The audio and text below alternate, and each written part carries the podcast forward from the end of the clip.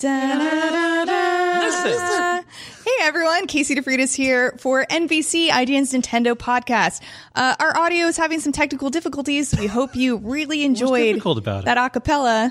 Uh, I don't by us, the NVC crew. Also, our sound effects aren't working. The audio having technical difficulties was us. yeah, it's, it's just us. It's just us. It's fine. But today we will be giving you an update on some Animal Crossing save news and Nintendo not really wanting to play in the game coming up with the next gen consoles, our favorite games to play with our Valentine's partners, and a whole lot more. This week I am joined by Tom Marks Hello. and Peer Schneider Guten Tag. and Brendan Graeber. And me. Hello, welcome. Thank you for being here. Thank you for having me. Let's start it off with some quick news. So last week we did talk a little bit about Animal Crossing saves, and since then we've had a little bit more of an update. I left a comment on the YouTube video last week, but I know not everyone may have seen it. But um, the Nintendo UK eShop says Animal Crossing New Horizons does not support cloud saves except in the event of console failure, loss, or theft. The ability to recover save data from the Switch Online server will be available sometime in the future but only if something happens to your Switch. Direct data transfers from one Switch to another are also not supported, and that information is also not on the US eShop page. I just don't get it. I get it. Why? yeah. They couldn't fix the exploit. There, there is they a don't way want to the time exploit travel sorcery. More than time travel, there's a way to duplicate a rare item or something by transferring to another console and interrupting it. They mu- they must have tested this because it's far easier for Nintendo to give you a feature you really want. Um, and the reason for them to actually build a new feature, which is this recovery in case of theft, seems like a lot of work.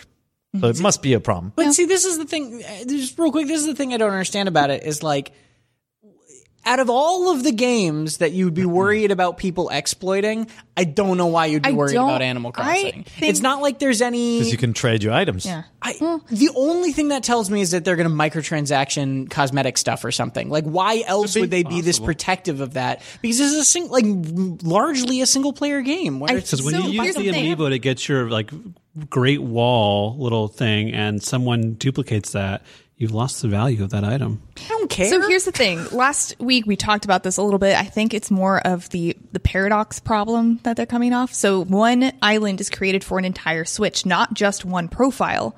So how do you take that entire island with you to another Switch? You will would never be able to put it back together again. I think that is the problem. Oh, and I see. think Multiple players Because Yeah, it's fragmented are in- across eight different moving accounts. to Yes. a Switch that doesn't have those same player accounts. Mm-hmm. like how would you do that? But I have a So- problem with the one island per Switch thing too. Yeah. like I just don't That's how the understand why they're worked. Being, I, yeah, but I just don't understand why they're being so protective about this for this game, where you have Pokemon, where Pokemon is just like people are exploiting the heck out of that game, and it's actually affecting things sometimes. They hate that. Right, that's- and I'm and not saying like I'm not, not- I'm not chastising Yeah. for them that that for them either. Like it's just I don't know. It's just is. It, this is the type of game that I just would rather have these usability features and have some people out there exploiting Yeah. and just not worry about it. they should honestly let you i don't know maybe bring just your house and have the island stay the same no matter which switch you go like Yeah, they should have like the um, island specific switches U-Haul but you can bring it your store house. where you could just like, hey, Yeah. you want to move all your stuff to a different island and start Mm-hmm. over again, but have your house. yeah I mean, in the end, I'm glad that they're listening and that they're building a feature for Yeah. recovery. So I think Very that's cool. good. But yeah, look, I mean, we don't know everything about this game yet. We're fine with exploits and letting people do it, but if there's a way that if affects you, let's say there's a competition for the biggest fish, and like there is somebody who will always win because they are able to exploit the game by t- constantly Yeah. transferring, right? Like then the player base would be really mad. Maybe, maybe there's something like that I don't know about, but currently, Yeah. from what I know about Animal Crossing, I Yep. just I just don't care, and I wish that I wish that we had these usability things instead. I'm But yes, you're right. It's very cool they're doing this. i'm interested if this inability to transfer your save data and transfer your home will prevent people from wanting to buy animal crossing i know we're all going to get it anyway Yeah. i mean i like it kind Seriously? of matters I'd love to hear that. If there's somebody Yeah. out there, I'm email us at, at uh, NVC, at NVC at IGN.com, leave a comment. Like, is this a deterrent for you that you can't transfer your island? Yeah, I want to know. And speaking of transferring your home, Pokemon Home is out now, which lets you transfer Pokemon from Pokemon Home to Sword and Shield, from Bank into Pokemon Home. There is a lot to talk about this. I'm very mad at them for dropping this at 5:30 last night. um, very upset. Thanks, Pokemon. no, it's fine. But I've been working on this all morning. Janet and I have a video in the works on how to transfer Pokemon from Pokemon Bank to Pokemon Home and from the Pokemon Transporter to Pokemon Home. If you don't know what this means, that's okay. I forgive you. You can How many look all of diagrams have you made? Oh my god. I, We- she has been super quiet. We we sit close to each other, so I can see when something like that happens. She gets very quiet, and there are lots of like tables open and Flow she's charts. live Yep. tape typing stuff. I had both it's like NASA, man. I had both the 3DS, um, our 3DS capture kit and the Switch capture kit, and I was switching back and forth with the HDMI so I could capture both. So I, Amazing. uh, it's a lot. We have, we'll have all of that information up on the wiki page. And I think the biggest news out of this is that previously some Pokemon models were found in Sword and Shield that were unobtainable. Um, I think there's about like 35 of them. But if you have Pokemon like Lunala or Litten, you can now transfer them from Pokemon Bank into Pokemon Sword and Shield. oh, So it's just it's a short list. It's mostly legendaries and starter Pokemon, and also the original forms of the Galarian Pokemon. So like Galarian Ponyta, you can get your Kanto Ponyta in, or an Alolan Raichu, or you know whatever you want. Um, So, so it's, it's not every Pokemon like people No. No, no, initially no. wanted, but there is some past the Pokedex of Galar that you can still transfer. yes, and as the expansion passes come out, this will expand as well, and you will not have to purchase the expansion pass in order to transfer these old Pokemon. oh, cool. Oh, that's really good. That's nice. Yeah. So Very nice. yeah, Pokemon Home out now. Um, next up, Zach Ryan is sick right now. yeah, and guy. he specifically wanted us to call out the 30th anniversary of Super Mario Bros. 3 That's a good idea. That was it? Why he'd say that? Mm-hmm. Oh, yeah. This is the North America. for American. the North America. It's North America birthday only, but There are a lot of people who think that's the best Mario game ever made. You know, because of the it has very smart level design, very original stuff we hadn't seen in the games before it or the games after it. In some cases, until uh, Mario Maker, obviously. um, but yeah, it's a it's a wonderful game. I'm more of a world guy.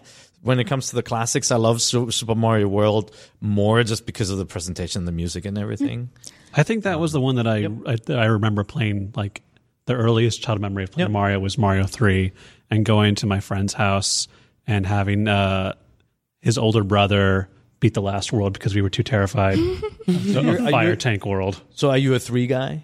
Like you? Would I you mean, like pick I, three as if your I had to favorite look at the whole 2D? scope, I'd probably say World. Okay. was more charming, but I do have a lot of good memories of playing three by myself and with friends. I think th- it's probably like 50-50 world versus uh, three people. oh my gosh, guys, this year it's my 30th anniversary of existing. I share a birthday year with Super Mario Bros. 3. Oh, gosh, I remember. I feel so old. 30s. leave me alone. So, happy anniversary, Super Mario Bros. 3. I hope you guys all enjoy it. I don't know, maybe we'll go play that tonight to to celebrate. Yep. Um, but next on the topic list, we want to talk about. So last week we talked a little bit about how Nintendo has been competing with current gen like Xbox One and how it's uh, sold more than 50 million use- units. It's done incredibly well, and now we know uh, with a, I think it was the same. Um, financial briefing from the quotes we got from last week's discussion, but President Shuntaro Furukawa addressed next gen during the Q and A session, and basically said that they don't believe the business trends of other companies will have a significant impact on our business. Basically, they're not worried about PlayStation 5 or Xbox Series X. And I just wanted to have a short discussion on why that is. I feel like they never really did. I know. But they always say that, right? Yeah. They also didn't worry about mobile games until you know They was a worried about keynote mobile about, the devaluing of uh, devaluation of, of games based on mobile mobile game prices and all of that. Um, look, I mean, there are there is a finite amount of dollars in consumer pockets to spend. Some people wait till occasions like Black Friday and the holiday season or Christmas to purchase a new gaming device, and like. I, I don't buy that there is absolutely no competition factor. I think some people make that decision to say, I'm going to buy one console. And by the way, there are a lot of people who will buy the last gen consoles this holiday season over the, the new machines that are coming out and probably very expensive. So I don't think that there's no competition, but I do think that Nintendo, Nintendo has done an awesome job at creating a device that can sit next to them mm-hmm. with a Switch. that was really my thought process going in as a kid growing up and figuring out which consoles do I want to stand behind and go for with my limited allowance. I was like, okay, I have Nintendo, there's Sony, there's Microsoft. who has the better exclusives that I want to invest in. And then I was like, okay, well, for all the multi platforms, I'll just get a PC. Mm-hmm. And then I chose Nintendo as my main first party console to use and to connect with PC. And I feel like that was a big factor for me is deciding like, do I want to spend money on another console or should I just stick with one console and which one should it be?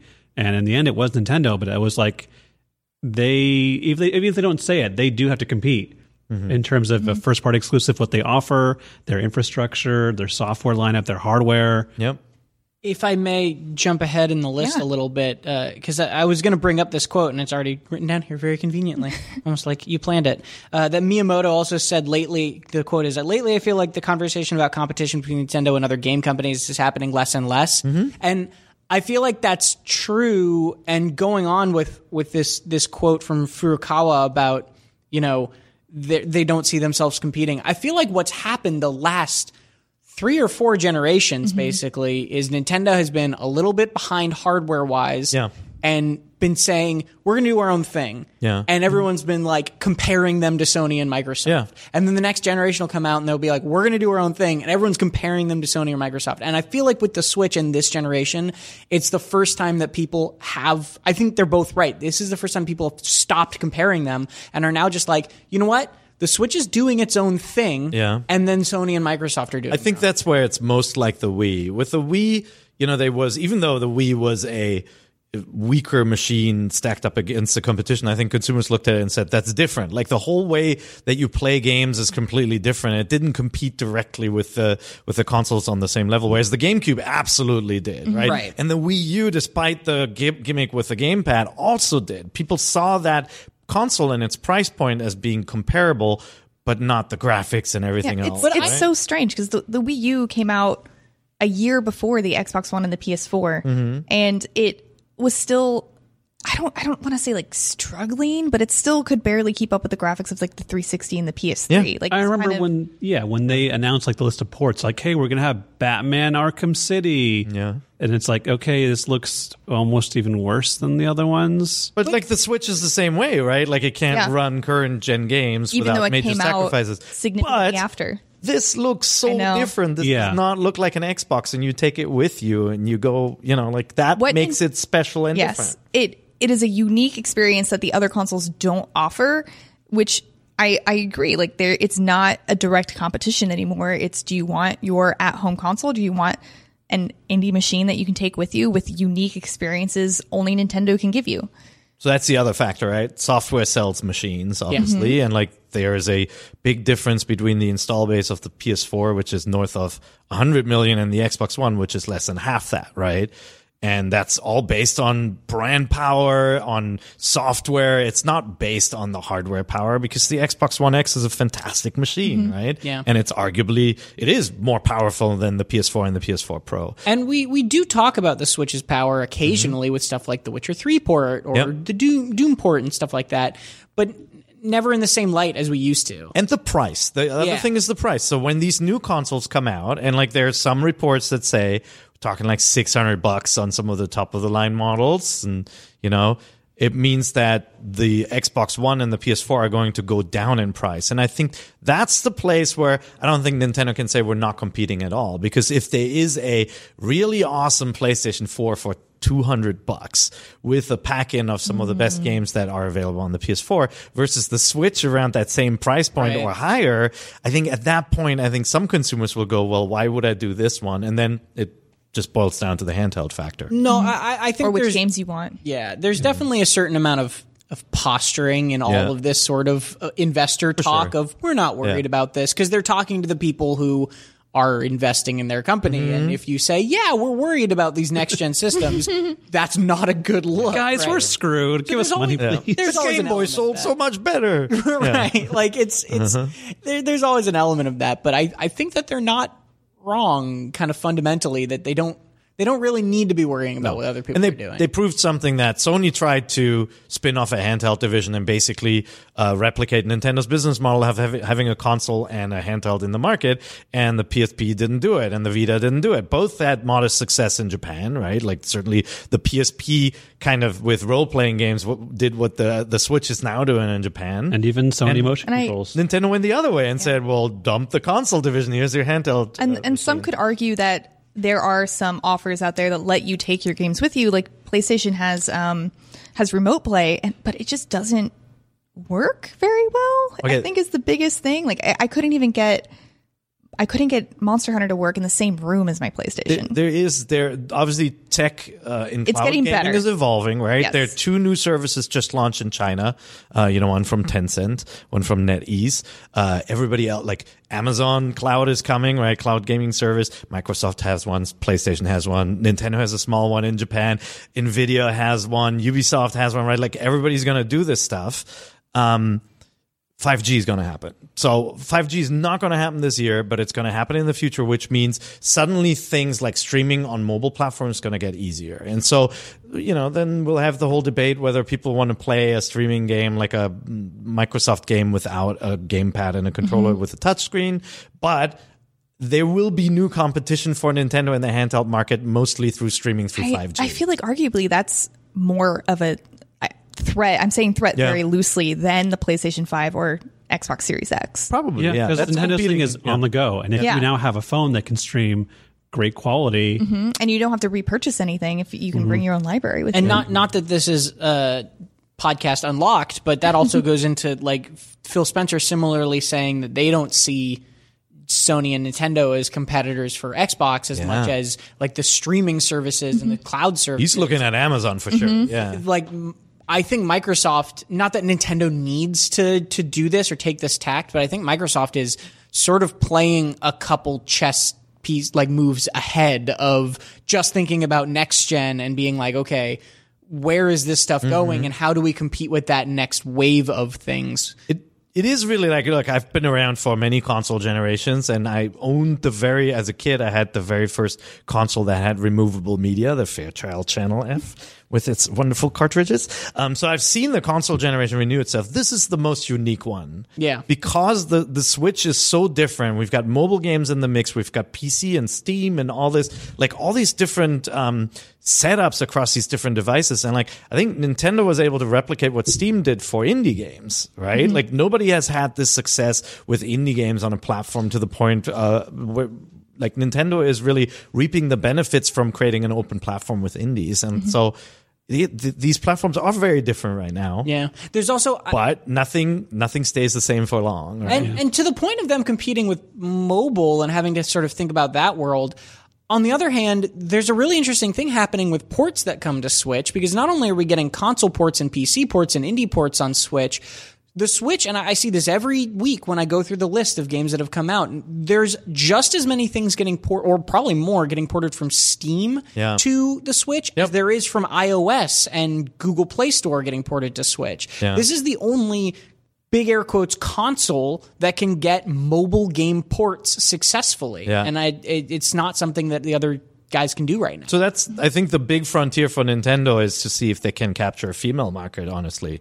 And you know, I don't mean hardcore uh, dragon slayers like you, but like uh, when you break down gaming audiences, the one that is dominated by female players is on mobile. Yes. Mhm. and they have traditionally not come over to consoles and, and PC um, to that same extent, right? Where they are in the minority. Like I think across all gamers, it's like capping out at thirty percent, but like on mobile, it's more than fifty percent female gamers. And so I'm really curious to see what happens with games like Animal Crossing. Will that attract a different crowd? And does that mean we will see more mobile ports that, that are a little bit I think more that makes a lot of sense. So that people mm-hmm. used to playing mobile games and wanting to make the jump to an actual system. Like I feel like the Switch is so much more attractive than Yep. the other traditional systems. I can see there being a big push for something like Animal Crossing Pocket Camp having a enticing way to get you to play New Horizons, going like, "Hey, you can transfer all of your stuff over, or at least some things, to mm-hmm. make you want to like, oh, well, maybe I should make this jump to the Switch." It's- Yeah. it is very successful for a lot of people. So- uh, So right, a lot of hours in that. I guess we talked around this topic and like we came to the conclusion that yeah, it's true they don't directly compete and there's a lot of potential, but of course, in the end, a buck is a buck, right? Yeah, and they mm-hmm. have to compete in some way. And I think what you brought up by bringing the the mobile audience over to the Switch, but also like, I think Breath of the Wild 2 is going to be a, a big another bump of sales for the Switch. Like people who maybe hadn't made the jump yet, maybe were able to play Breath of the Wild on the Wii U, even though I know that audience is super small. Yeah. But And Mario Kart Ultimate. oh, is that coming? No, I'm just You've heard making it this here up, but that's why I'm. I'm willing a Mario Kart into existence that has all tracks from all games. everyone is here. Everyone is here, Every and then they never have to make another Mario Kart game. They just update this one. Yeah. I, I can totally get behind that. Yeah, then they'll just reboot it with like three characters and two tracks. I don't think we'll ever see another Smash Brothers now. No, but hey, Not on this platform. Speaking of potential Nintendo Switch news, uh, we haven't had a Nintendo Direct in a while. But but that one account Nintuando of Amorica said that it's coming tomorrow. Wanda of Amorica. Okay, I gotta Isn't I gotta Amorica in France? I have Okay. to say something here because uh, the other day I saw someone talking about um, you know the news, and then Stealth on Twitter was like, I had to tell people again that hey, these fake accounts run rampant everything, and I I point out like every year, every month we see Nintendo fake parody accounts tweeting the stuff, and people all the time they don't look for the check mark, they just immediately retweet it, go, oh my god, guys, hmm. and at one point I was like, people, you think people would wise up? Some people responded and didn't know what that term meant until someone else said they need to stoop it down. Am I crazy that someone wouldn't know what wise up means, Yeah, but they would know what stupid down means? Because I don't know what stupid down means. Well, and and I'm I'm having a crisis here. Well, am I am I old or Yeah, listen, fam. We'll explain it to you. Uh, no, like I, I don't think you're that old. okay? Um, but That is stupid down a phrase people use. I don't think stupid down is a phrase. I think it's made up to make to compare be a direct comparison to to wise Did the up. term wise out expire? yeah, I think somebody's messing with you. Probably a, a, a fake account. But like your, your point is like there there was a lot of speculation. I got a lot of people. I saw a lot of people on Twitter speculating when the next direct is, and you know somebody always like I have a good good authority from my uncle who works at Nintendo. It's going to be at this time, and like based on what they've done in the past, it's at this time. You can never predict this company to that degree. It is unusual that they haven't done one, but obviously they've done Pokemon specific stuff.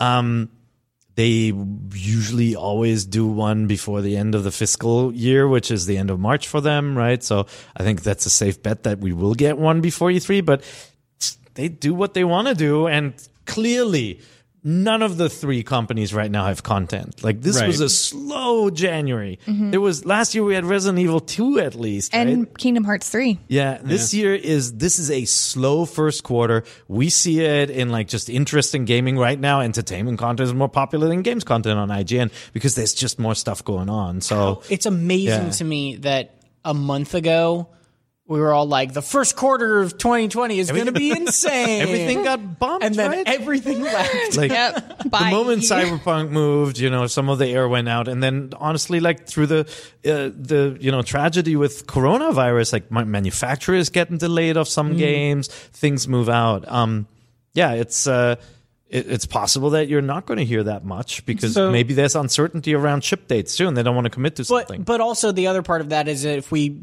think that there's this trend of Nintendo almost always having a Nintendo Direct around February, right? It's currently as we film this only on the 11th, right? And Nintendo is not like it's totally in character for them to be like, hey, there's a Nintendo Direct in three days. Usually right? before we can post the episode. yeah, Yeah. yeah. I mean, it'll probably be announced by the time this goes live. So I, I looked up Yeah. the dates. Tell us the dates. To try and to try and see if there was a, a pattern to the madness. Spoiler, there really isn't. Actually, a year ago tomorrow, today when this episode goes up, was the Fire Emblem themed direct. Right. And uh, before that, there wasn't a whole lot of January directs. Um, back in 2017, 2015, I think even 2018 had one as well. And then no direct in 2016 until March. So they could wait. And there was some, there was a Pokemon one in uh, February, in the end of February 27th. So there could easily be a very late February, early March one, it wouldn't be out of character for them. I, I think the, the the moral of that story is this is nothing out of the ordinary yet. This is no reason to guess or infer anything yet. Essentially, of like in terms of like what's going on or Yeah. anything like that. Is it? My question is: Is it too late to have an Animal Crossing focused direct? That's what I was thinking too, because I feel like maybe they already assume people know enough. Like, do they need to know every single mechanic? We already showed them a little bunch of details. I gotta think they'll do one just Yeah. as a hype. Yeah, a, a mini direct could probably solve that. Yeah, they could do something that they call a direct that's just like 10 minutes of talking about the game and it's basically just an extended trailer, right? Yeah, but I could see them just not doing it and going like, Yeah. we already are have faith in the series. People know what they're in for. I don't and know. We'll have like a little trailer like a day, couple days before. That's so much positive news from their earnings and their successes. Um, I, I gotta think there'll be one coming before um, Yeah. Animal Crossing. But again, and it's like a hard company to to predict. who? Like, long story short, is who knows when there will be a Nintendo Direct? Make sure when you see someone tweet about it. They're verified. Um, and we've also saw some rumors about Nintendo not coming to E3, but don't panic. Um, Doug Bowser told THR in an emailed statement, we look forward to participating in E E3 2020. It is one of many ideal venues for us this year to interact with people in a social and immersive environment. Every year we base our approach to E3 on the content we have to share. Yeah, this Wait, wait. So A rumor wasn't true on the internet? I know who would have thought. people are worried, right? Like this year's I E3 know. is an odd one, Yeah. like with Sony not showing again, and then you know Jeff uh, Geoff Keighley is not doing the Coliseum this year. You know he couldn't come to an agreement with E3 after getting frustrated um, with them. Uh, uh, Nintendo announced a while back that they were going to be at E3, so it wasn't something that we questioned. So we were actually surprised to see the mumblings that they wouldn't be there because uh, ESA, the kings of accidentally posting something, uh, making content accessible, had a uh, you know had a list, uh, exhibitors list uh, slash map um, online that you could access, and Nintendo wasn't on it. That's very very typical. They never have a full exhibitor list we work the with the ESA on like finding booth space, and they send us a version of the uh, map that has um, some some companies blocked out or not yet filled in. That happens every year. So don't jump to conclusions. They'll absolutely be be there, and I think we can be pretty excited for what I heard they're going to build an exact replica of Hyrule Castle. It's going to dwarf the Colosseum. It's just going to be like 10 stories big, an actual castle. That's, That's what I heard. not true. From It's gonna- one of my many tweet it and uncles. then it will be. That's not true, but you are you definitely have an uncle at Nintendo. I'm Twitter verified. They need to they need to get people hyped for for the Nintendo World and Universal Studios. They're gonna bring it to E3. Yeah. Just the castle. They're gonna drop it down. I don't know. I am excited to see whatever they build because the Luigi's Mansion thing last year. It's always so good. So, so like honestly there's so much negative news around E3 right now which is mostly based on you know Sony's absence I think it'll be pretty cool Just bring Like, back the I- Breath of the Wild room. Like, I, love that place. I can say that I know a little bit more than I let on on what is going on at that show and I I have confidence that it'll be a good time uh, unless you're a Sony fan.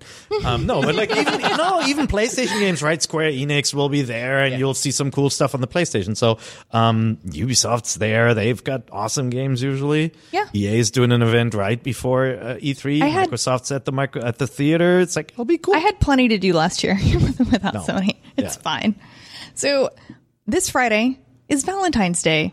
Aw. So I wanted to take some time to talk to you all about what are your favorite games to play with your significant other or partner or date for the day, your best friend, day. your cat, whoever it might be. What are your favorite games to play with your I partner? haven't played a game with my new gecko yet. Well, why don't we start with I you? play Gex. Uh, with my wife, uh, a couple years ago, we played Undertale together. And we had a really fun time. And then we started Deltarune, but we haven't actually picked it up yet. It's just only chapter one, though, so that's fine. And we also played a super scary game, Until Dawn, which was fun for me, not so much for her. I might have live streamed it, so I got all reactions on save. That sounds somewhere. delightful. Uh, but yeah, I mean, we don't play uh, too many games together, but I know that once we get Animal Crossing, I had to pre-order the uh, themed Switch because she will not share. it's like I want my own island, you're getting your own island. So I'm sure we'll have a lot of uh, island visits once that comes out.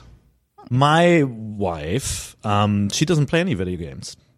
As a matter of fact, when we were dating, she totally tricked me. We used to uh, when we lived in uh, went to the same college in, in Japan together, and we uh, we used to always hang out with friends after hours, go drinking. And in Japan at the time, arcades were big, so we'd always go to arcades. And she would, she did a pretty good uh, job. We play, we play like Tetris and Final Lap, those giant machine Street Fighter, all of that in arcades. So I thought she played video games, but it was all a dirty trick. Um, we only got married because she played video games, of course. No, uh, she doesn't play them. It's just it's something she just can't get into. She does get sick, motion sick from Oh, like, first- no. from 3D games, anything polygonal with lots of camera moves. She just has that issue. However, she will join one game, and that's Dr. Mario 64 Right. every like Pretty Dr. Mario 60, 64 first of all it's four players so she'll join it uh, she'll she'll join it her mom loves Dr. Mario 64 um Hmm. and uh, so maybe maybe we'll try something like that again. I think if she played Animal Crossing, she'd love it, or if she played Snipperclips, she would love it. But she's going like, into the she's pocket like, camp route." I'd rather watch TV or do something else. Yeah, I mean, that's fine. So on after that sad story, well, also, I don't force your significant other to play video games or do things they don't want to do Yeah. just because you like them that's to. right. No, my wife's amazing. Yeah. but um, I get to play the games. So my fiance and I play games a lot together already. Um, but you know, we only make a point. We make points to play on special occasions. Like for our anniversary one year, we went to an anime convention and played Monster Hunter Generations Ultimate for like I don't know, like six hours. It was a fun. sounds It was a very great romantic. time. Could not it was, have predicted this. It was so This is- romantic. we brought White Claw back Kill to it! the hotel Kill room it! and then played Monster Hunter. Mate, That's hilarious. I've played Monster Hunter with you and your partner. Yes, and it's so much fun. We play with a lot of people, but um, we always make a point to play together during special events. So, like, we're not going out to dinner on Valentine's Day this week. We're going to dinner on Wednesday night because it should be significantly less busy than on Friday because dealing with crowds doesn't sound fun. Pro mm-hmm. strats right there. So, What's the game going to be? what is the game? I think we're going to play Pokemon. Okay. I think we're going to battle some Also Pokemon. really off-brand. Make some make some doubles teams, maybe some Monster Hunter, maybe we'll play some Pokemon cards. And I might be able to convince him to play Luigi's Mansion 3 with me. We'll oh see. man, that's a really good call. It's a special it's so a special good. occasion, so I can be like it's Also, you can never go wrong with Mario Party. Mm-hmm. Mario My wife Party. loves Mario Party too. Or just go Eating really your- wrong. Yeah. no, it's the perfect test of your relationship. If you can get through a 50 turn game, you're good for life. Over, 50 turns. overcooked That's the will true end gauntlet. I haven't gotten through 50 turns with my friends. That's that's Then you Hang get on, a no, better we've get better it. friends, Tom. oh my god. That's funny. What about you, Tom? I What don't do you think I like anyone in the world. If you can't play handle me at my star Mario I, stealing, used to do it all the time. you don't deserve me at my best. Oh. What's going on in Tomland? Uh, we play a lot of RPGs and puzzle games. I think. Ooh, Divinity Original Sin 2. Yeah, I forgot Divinity to mention Original that Sin. one. We played through all of Original Sin 1 together. Um, we played through. We didn't beat Original Sin 2, but we played through a lot of that as well. Um, we used to play a long time ago. Back in the younger years, we played a lot. I know. I'm sorry. No, I have. Here, I'm going to make you sad real quick. I just turned 29 on Saturday. Oh my gosh! wow. Um, we played. they already had flying cars when you were born. Uh, we played through. We played a lot of The Sims back in the day, Yep. which was fun. Uh, we also played all of Persona Five together. All of Obra Dinn. Ob- Return of the Obra Dinn Did was you hand off, or do you? There's one person no. watch usually. It's usually like single. Usually we like single player games, or there are good single player games where like I'll just control and then we'll just talk things out, Yep. or alter, and then we'll switch off and she'll control for a bit and we'll talk things out. Um, that's that's a good way to do it. There are some there are some sleeper single player games that are actually great co op games. We we actually do that with Slay the Spire and most recently um, Witcher Tales uh, Thronebreaker. Mm-hmm. They're just I don't know. I have I'm super indecisive, so it kind of helps to be like I did that with Undertale. I let her make decisions while I did the the bullet Yeah. times. I- I used to do that all the time with my other wife, Matt Casamassina. We used to uh, we used to always play single player games, but we would we would hand off like after an hour, going like, "Meh, you play." Uh, he's too he's he's he's a really big wuss. He doesn't he gets scared by like games like Resident Evil. So I always had to play, but he would always commentate and and and say what to do. And Man, I really could have used you when I had to play Resident Evil. We also, and this was this was a long. We haven't done this in a long time, but we used to play a ton of Civ together in the same way. Uh, not multiplayer, just single player games. And the trick of that was that every time I play Civ, I always go like full culture. I love doing cultural victories in Civ, and she goes. Destroy the entire world, raise every city to the ground, and those play styles are like not They No. do not mesh well. Wow. So uh, we'd we'd occasionally like not get in fights, but like have to like we'd we'd reach a point in the game where we like have to pick a path and either go What if we killed them a little and then we compromised Right. some cultural victories? Out. Yeah. See, I try to I try to make that decision as a compromise in Thronebreaker the other day, and it ended up being like the worst one you could choose. So sometimes compromise isn't the way. Breaker's good. Yeah.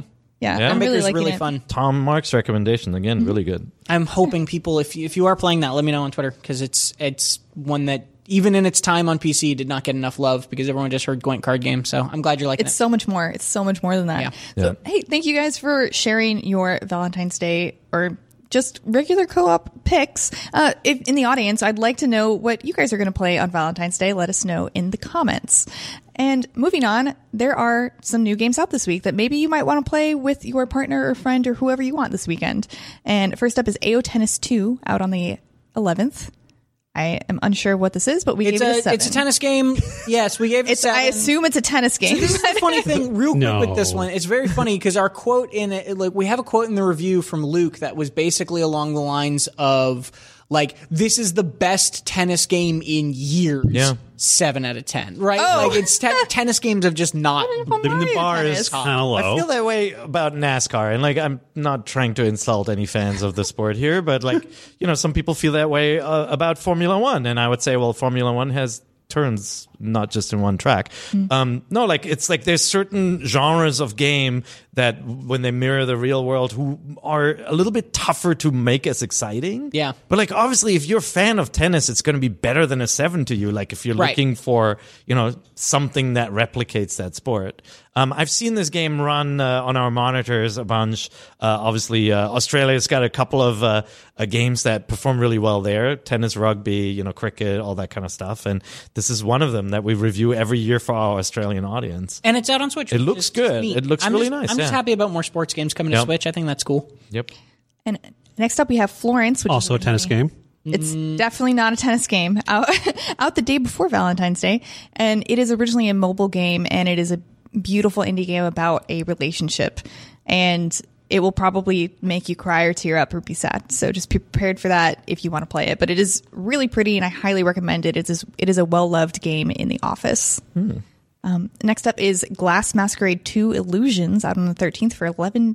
This is a dumb shout out, Tom. Tom shout out. Game. Oh, okay. Uh, this is basically like Never a expected. jigsaw puzzle game, but Oh. just Oh. with stained glass windows. Oh, that's right, yeah. Styles. The first one came out on Switch last year. This is the second one. If you are into jigsaw puzzles, these are just really, really, really well presented jigsaw puzzle games. Yeah, I looked at this. I asked Justin, uh, who played Justin Davis, who played it on mobile a ton, like the first Yeah. one. He said it's probably not my kind of game. Like I do get bored by the jigsaw puzzle Yeah. stuff after a while, but it's the presentation is really nice. It It's looks good. Yeah, it's just uh, like Very I- pretty. there's not much more here than very, very pretty jigsaw. Just want to throw out. I thought it was a puzzle game, like a real puzzle game. no, it's it's second. jigsaw puzzles. Yep. So next we have a port, Darksiders Genesis, out on Valentine's Day for forty dollars. We reviewed it for an eight point seven. Yep. Yeah.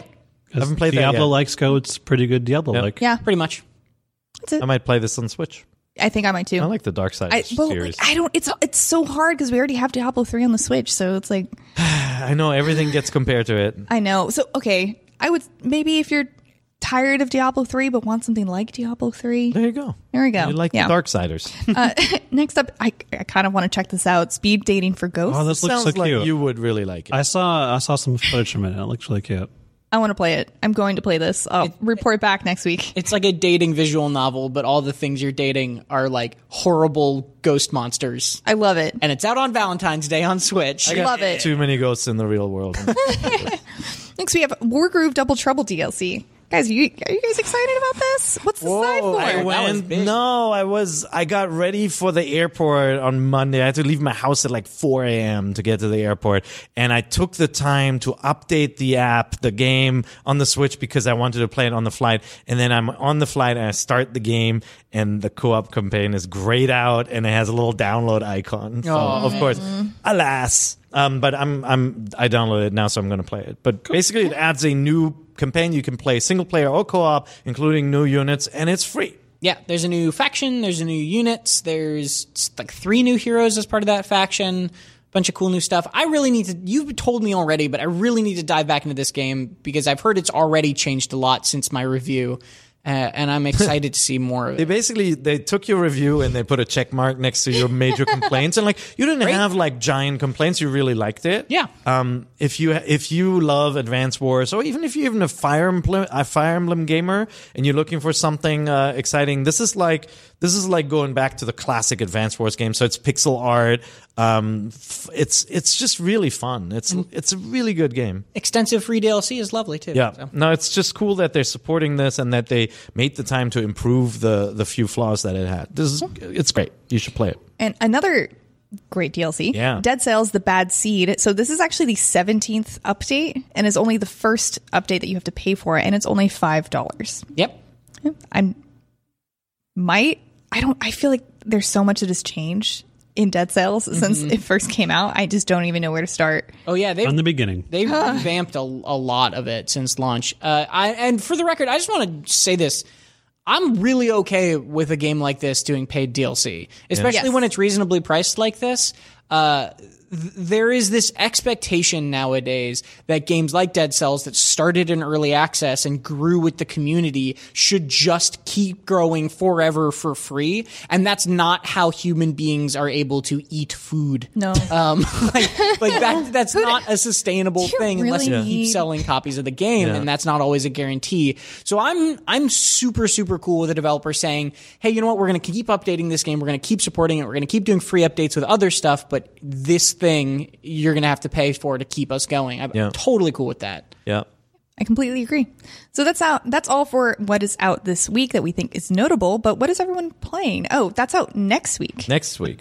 Yeah, it's actually out. I mean, if you would like to talk about it, there were some NES games and Super Nintendo games uh, announced to be coming for the Nintendo Switch Online service. you make it sound so exciting. I know I am. It's coming out on the. It's coming out next week on the nineteenth. Yeah, to those who are paying the annual subscription for um, Nintendo, obviously uh, uh, you haven't gotten any games in January. Um, but yeah, they're adding two NES games, two Super NES games.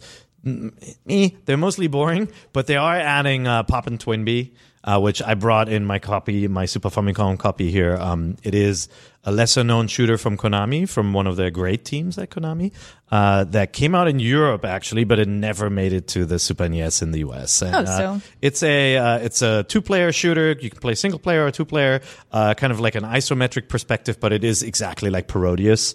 Um, if you've played that from Konami, uh, you know, overhead shooter where you can shoot and you can throw bombs. It's like it's whimsical. It's like super pink and purple and everything. Um, and uh, it's good. If this is the only way we get new Konami games Yeah. that we've Kinda never seen before in the US in 2020, all right. I lo- no, I love Peer, this. Peer brought in the Super Famicom like actual version. So if you're listening, but you want to check out the box, he has it I have to on the I video have, version. I have a confession. It was already at my desk because Oh. I brought it before. Oh my because goodness. I think it was Sam or someone said he'd never heard of it, so I brought it in. Uh, no, it's a really good game. It's like it's a it's not a nine or ten game, but it is like you know Konami, Konami made amazing shooters, including Axelay on the Super NES.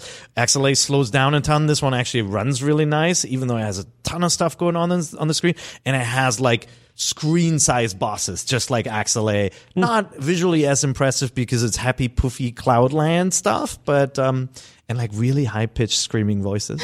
I love Perfect. But I, th- I think you'll dig it. I think it's a good game. It's easier too, so it's not frustrating. I'll like definitely check that out before the show next week so we can About talk an about hour it. to play through. oh, really? Just an hour? Yeah, it's most shooters. I'm gonna do it. Yeah. So, what else are we guys? Pl- are you guys playing this week? Um, preparing for Nioh 2 by playing Nioh 1 again because Okay. I never finished it. Boy, that game is tough after you played Sekiro and paired everything and you're like, oh shoot, I can't do that anymore. Oh no, Aw. uh, and then, all dodging again. yeah, all dodging. it. Okay. It's a very different system, but I like it. It's fine. Nice. What about you, Peer? Um, I'm playing a couple of games. I'm playing some smaller indies on the Switch that are that just came out. There's one called Marooners. It was also out on PC on Steam. Uh, it's basically like a, a little Mario Party. Uh, it's you know like uh, what is it? 25 mini games. Uh, it's like a 15 dollar game from M2H. Um, it's decent. Like it's definitely it's like kind of a an indie version of Mario Party, so it doesn't quite have that character appeal, but it's like if you're looking for something to play with the kids, it's good, good, a decent four player game. I wouldn't say good. Um, sorry, but Crash Drive they also brought this out. Crash Drive Two. It reminds me of the stunt mode in San Francisco Rush. If you guys ever played the old uh, Rush games, Yeah. uh, Ed Logs, little uh, midway games on the from the N64 uh, days. Um, so it's basically like it's an open arena. You drive around with monster trucks and school buses and stuff, and then you know it'll throw you in a multiplayer online match. Like while you're exploring, it'll start an event, and you have to compete on different rule sets. And it's basically like half pipes and loops and like driving up walls and doing flips and getting stunt points, and whoever does the best gets uh, gets the win. It's actually uh, it's like it's nothing that you would get excited about visually. It looks very San Francisco Rush, like almost flat shaded, but uh, super fun, super fun little uh, multiplayer game. It's just nine bucks. And then uh, sometimes you, uh, the developer, brought out uh, Seventh Sector. Are you guys familiar with that one? I feel like this one is really under the radar. It's a uh, it's an adventure game, a puzzle adventure game where you are a spark of electricity, Oh. and you can. It's actually really pretty looking too visually. You can move the spark through power lines, and then you come to like intersections where you have to figure out a puzzle. And it could be like a numbers puzzle, like you're in a breaker box and you have to match the current by adding up numbers. Uh, there's a puzzle where, for example, you can activate. You go through a sleeping kid's room uh, through the power line, and you can activate a remote control car, and then you can move. Like you can use the car on screen to like push paint buckets into an elevator and create the exact weight needed for it to open. Like it's like puzzles like that. Like they don't make sense, but it's something about an AI becoming sentient and traveling through these wires, and it's it's really pretty. It's a This it's a little. like this is like a very Tom game. I'm surprised It is they is that. very Tom. It is like it's very linear Hmm. in that like you know you're you have to solve a puzzle to move on, and sometimes you get stuck a little bit on on like you're not exactly sure what the game is trying to communicate, and then when you figure it out, you're like ah I see I can read the hint now. It, yeah, it's like a basic basically like brain teasers one after the other. For uh, it's a little expensive right now, twenty bucks. I'd wait for a Mm-hmm. sale, but um, I'm digging it. I think it's really nice. Cool. What about you, Tom?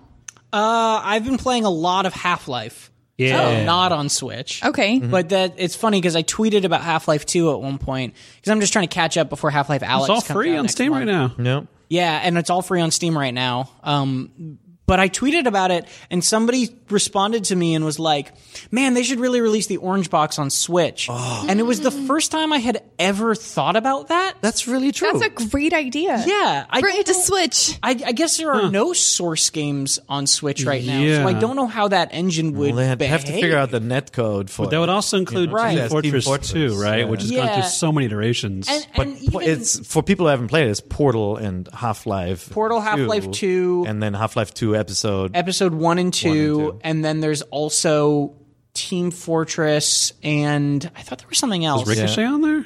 Counter Strike, not Go. but yeah, I think, there was like an have been- original yeah, Counter yeah. Strike or something Okay. on there. We'll look it up. It was a lot, and and yeah, I, I think it would be great to have those old games on on Switch. Per- that's a really perfect edition. I yeah, and. Half Life Two holds up.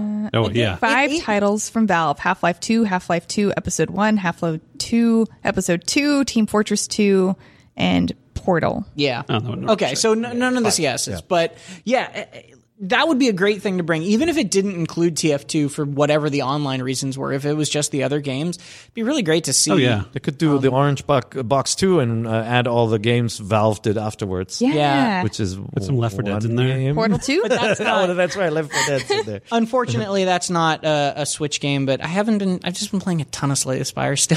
Yeah. Honestly, Yeah. on Switch. I can't wait for You're the new playing Kunai. character. We talked about that. I a little played. bit. I've been playing a little bit of Kunai. How is it? yeah. Uh, I'm liking it. Okay. It's it's very. The movement doesn't feel like a lot of other games like that because very very quickly early on you get two kunai and you can shoot one out to the left and one out to the right. So it's sort of got this movement like worms, right? If you know the hmm. worms games using the Yeah. ninja rope where you can like ah. swing on ceilings, but then also you can do this thing if you get glasses. into, if you get into a sh- ye- exactly. Uh, if you get into like a vertical shaft in other metroidvanias you have to like wall jump or wall hop off of them right? In this you just go ba ba ba ba ba and tap left and right trigger over and over and over again. You shoot out ropes and like climb really fast like a spider and it's like that movement is unique enough and feels so different cool. enough that it's actually really really interesting.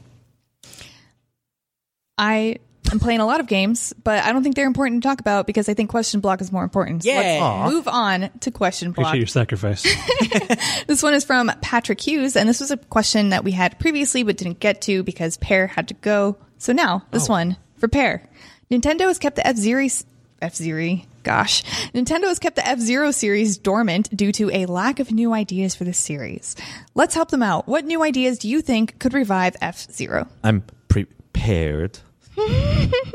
um, I mean, first of all, I it it needs some new ideas because people didn't buy them, right? Like F Zero GX and the arcade version AX by Amusement Vision, Sega took over the franchise from Nintendo on the development side. They were really good games. They were really hard, but they were excellent. And then nobody bought them. And then even F Zero X, which was a really good game but kind of sparse in its presentation, didn't like make a dent like a Mario Kart would. And the same is true for Wave Race. So, you know, the obvious answer that a lot of cyber races have done is adding weapons. Like, I love the racing in these games.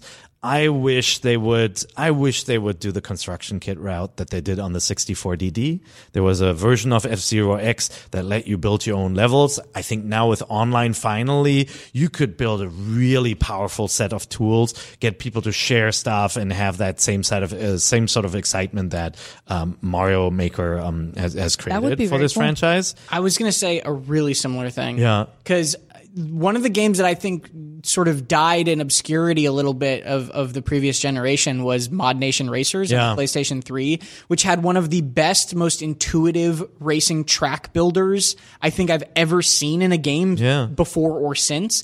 And if Nintendo was just leaned into the Mario Maker style of things and was like, you know what, we're going to give you a bunch of creation tools for an F Zero speed game, Yeah. I'd love that. I, I think trying to imagine making a speed track accessible for everyone to create. it's super not easy. I don't think it's an easy task at all. yeah. I've made some on the 64DD and they're just so devilish. Like, because when you create what you can do, like with the pipes and the half pipes and all of that, you can create truly evil levels that make you fall to your death all the time.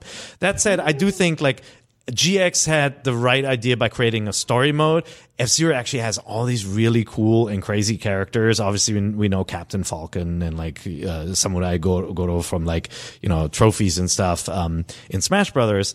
Uh, like I, I wish they would lean into that lead character, make it all about Captain Falcon, and then have a story mode that can be played by more people and it's not so Have him bounty difficult. hunt. He's a bounty hunter. It'd be really cool, yeah. I mean, you could also do an open world game in the F Zero universe, and you drive cars, and it's Grand Theft Auto with cyber sleds. But um, who's going to make GTA? Cyber I, Sled. I, I, I got three words of how they, they reintroduce F Zero.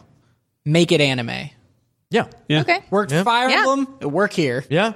Make I it want to. I want to sure. go to the F Zero School of Racing. Yeah. where Professor It- Captain sure, Falcon I'm in. teaches. Oh my god! It Down. already it, 100%. the art is already ready for it. Yeah. Yeah. no, that's great. Okay, we're gonna try and fit two more questions in. Next question, rapid fire from Tyler Shippen. Have you ever broke broken a video game system? How did it happen? Oh. I'll go first. I left my Wii U on a platform where I know my cat liked to frequent, and mm. then he knocked it onto the tile floor, and oh. the CD, the CD reader got jammed, and uh, Pokkén Tournament was forever locked inside, but could not be read. I I broke my Xbox by just playing it. Um, the Xbox 360. I yeah. believe The red ring I'm trying death. to remember. I believe I sent in five Xboxes, Oh the Xbox goodness. 360s. It was a. It was almost like a comedy.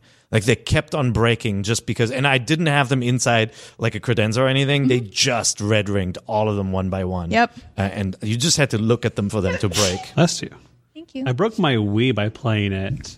I still remember exactly what I was doing. I was playing Super Mario Galaxy 2.